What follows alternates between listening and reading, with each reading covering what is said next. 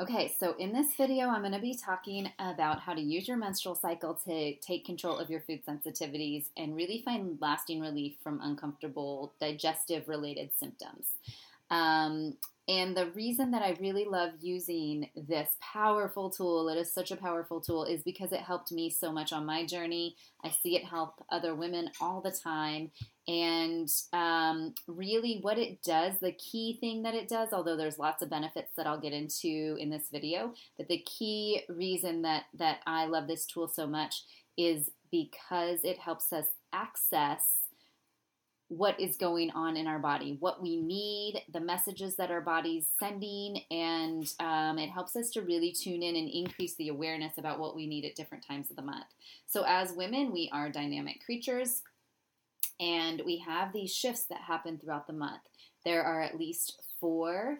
Um, different phases of the menstrual cycle. So there's those four shifts, but then within within each, we're kind of you know, in between two phases and noticing some qualities of this phase, some qualities of that phase, and there are these little shifts that happen for our bodies even throughout the day.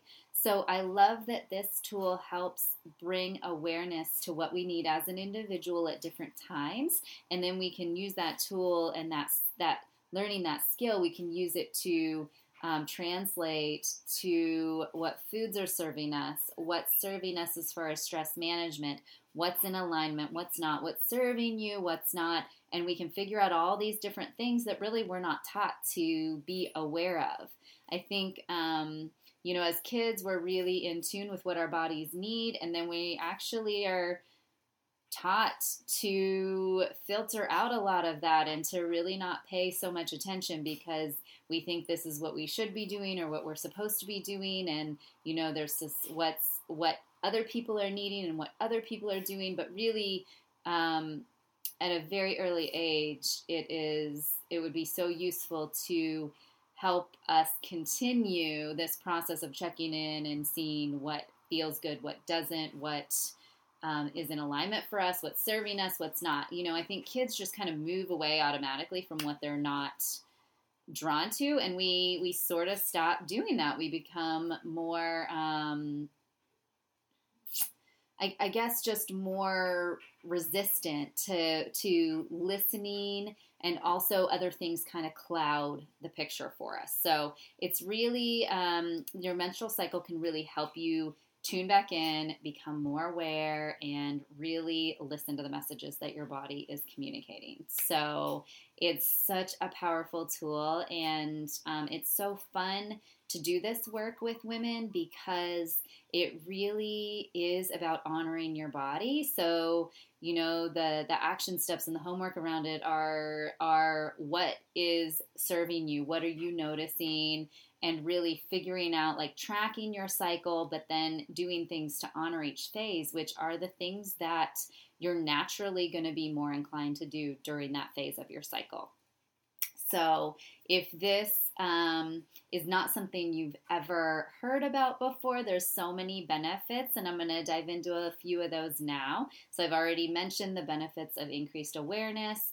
Um, it's an easy way to access what what your body needs and and become more connected to your body. We tend to live in our heads a lot and really try to rationalize and find the the logic or like what have we learned before that can help us with this but really being in our bodies is so powerful and um, you know for me i have that very kind of typical what we think of as a type a personality. I'm very task oriented.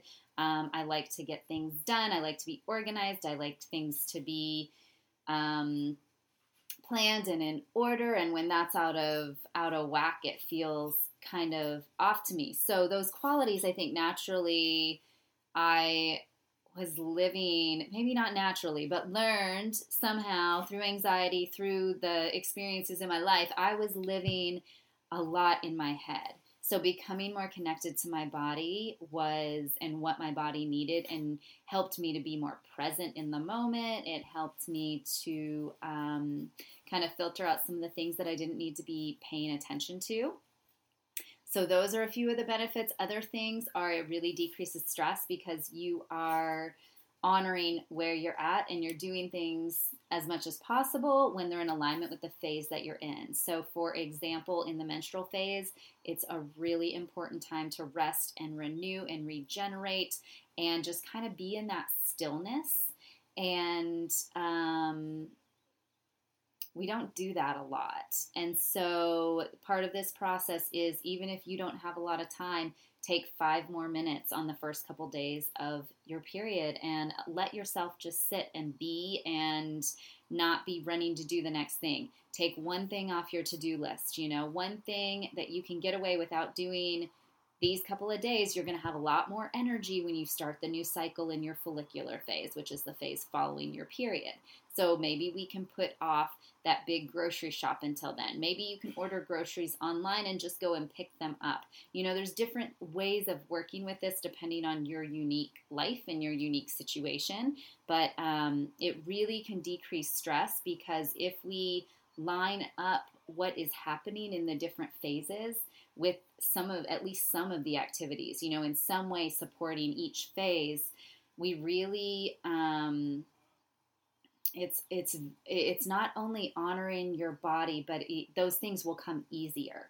So like for example the follicular phase which again is that phase right after your period ends it's about a week after your period ends. During that time our prefrontal cortex is doing really well. It's at its optimal. So that is the area of the brain we use for planning, organizing, executive functions. So that's a great time of the month to get things planned and organized and do that. And it'll come much easier than if you try to do it during your period or really during any of the other phases, but there'll be somewhere it's easier and somewhere it's harder. Um, during the luteal phase or the premenstrual phase, which is right before your period, this is a really creative time. It's a time, um, it's a really intuitive time. And so, if there's anything you need to figure out or brainstorm, this is a great time to ask. You know, put it out to whatever's out there that's greater than yourself and ask, you know, what it is that you're struggling with or state, I need help figuring this out versus this and then see what comes to you because your subconscious brain and your your subconscious mind and your conscious mind are closer are, are, are closer there's more access between the two more connection between the two during that time um, another example is during ovulation. This is a great time for being social and connecting with people. So, like, if you want to plan a party, you're going to feel a lot more social and like you need that connection. And um, also, probably not so much like you want to plan. So, if you plan it during the follicular phase and then have the party, or do your presentation, or that important conversation you needed to have with your partner or at work, or whatever it is, these are really good times where we're more empathetic. We can understand, but we can understand more where someone else is coming from, but we can also communicate our needs and create those boundaries that will help us um, feel feel in alignment and like we're living true to ourselves. Um, and we can do that in a more graceful way during the ovulatory phase. So um, I think that covers a little bit of each of the four phases, but there's lots of other ways that we can support those phases, and I'll talk a little bit more about those in a minute. Um, but I think it's just really important to understand that if we are able to kind of line at least a few of the activities up with these phases and support that phase, um, that things will come easier and it can really significantly decrease the stress in your life. Um, and it doesn't always take a lot. Sometimes it's just adding that extra five minutes or reallocating a task to another time. Um, so, another reason I love this tool so much is I think it validates where we are as women. You know, we we are very much living in a um, in a in a paternally masculine influenced culture, and um, it it is really set up based on what's happening, the rhythms that happen for most men, which is that 24 hour cycle, and they reset and they can do the same thing every day. And as women, that's not who we are, and there's a lot of gifts and a lot of strength and power and um, importance in what we can bring to the table as women. And there's times and skills that we can bring things forward that aren't available for um, for this more masculine structure that we're working in. So I think a lot of times what happens is we end up stifling those those times of the month. We expect ourselves to function all the time at, you know, maybe around ovulation where we are really good at connecting and um, also, the follicular phase where we're on point, we're getting things done, we're super productive, and then we set this expectation for ourselves. And if we don't recognize that, like, that'll be back again next month, but right now that's not where I am, um, it can be really discouraging. It can affect our self esteem, really make us feel like we're failing, like we're not living up to this marker that we're supposed to be at. And it's really not where you're supposed to be. It's not how you're created. But during the luteal phase, you can bring forward more creativity. If you let yourself rest and renew during the menstrual phase, you're going to come into that um, follicular phase or the time of that time of task mastering and planning with this renewed energy where you can really get things checked off the list. It doesn't mean that you're going to be less productive or less efficient. It actually will make you more effective and more efficient and more productive if you're able to to give yourself that break. So, um, you know, I think that the menstrual cycle and our our period and these different things that happen for women throughout the month are often just stifled. They're not talked about. They're not honored, and um, you know, especially like maybe somewhere like the workplace, it, we're just expected to be on this 24 hour rhythm and show up and perform the same way every day. And that's just not how it is. But know that there are gifts and strengths, and it, it can be increase in efficiency, increase in productivity, and um, can and we have a lot to offer because this is the way that we are made. And I understand everybody is not going to be in a work setting where that's respected. You don't have to, it doesn't have to even be talked about. You can do little things to support your cycle throughout. And of course, there may be things at work that you just have to do at a, at, at a different time. But maybe there's something else you can do to compensate. And um, say you're on your period, you have a really hard work day, you have to give a presentation at this certain time. Maybe go home and give yourself a break in another area of your life. Go home and rest and read a book or take an Epsom salt bath. Do something that will support your body in a way that um, can help you kind of recover from that. And just having this awareness and knowing that that may be what you need because you have this big thing you have to do can really validate where you are and um, can really support you through the rest of the month and boost our self esteem. And, you know, for me, it gave me a lot of permission. It gave me permission to say, okay, I just started my period. I'm going to take a bath. I'm going to read, and I'm not going to make any plans for the next couple of days. And, you know, I still have things I have to get done. I've got to work. I've got to create. Um, I have clients to see but I'm going to do the bare minimum just for a couple of days and then I'll be back and I'm going to have more energy if I let myself rest. So it's very validating and it's such a good way to live in alignment with where you are and to check in and tune into your body and hear what your body's telling you because this is a lost skill, especially for most adults in Western culture. So, um, we kind of went through the four phases the follicular, ovulatory, luteal, and menstrual phases. And um, a couple other things I want to say related to kind of healing from your food sensitivities is that there are certain foods that support the different phases. However, when there's food sensitivities involved, we're all reacting to kind of different things. So, um, you know, as much as possible, you can kind of follow certain, like during your period, um, bone broth, or if you're vegetarian or vegan, any kind of broth is uh, really easily digested. So it's kind of also giving your digestion a break during that time.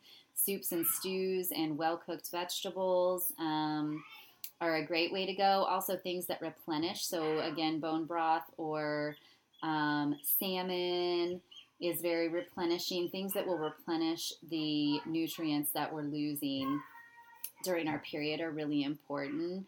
Um, drinking lots of water during that time is important. As you come into the follicular phase, the that phase following your period. Um, lighter, you don't need as many calories during that time. Lighter meals, steamed vegetables, things like that can be really supportive. Um, the ovulatory phase, if you're going to eat raw foods, a lot of people with digestive issues don't do super well with with raw foods, at least in the early stages of healing. But if you're going to eat raw foods, this is a time when you're you'll be able to tolerate it more. If you're going to have a drink, that's you'll be able to tolerate that more.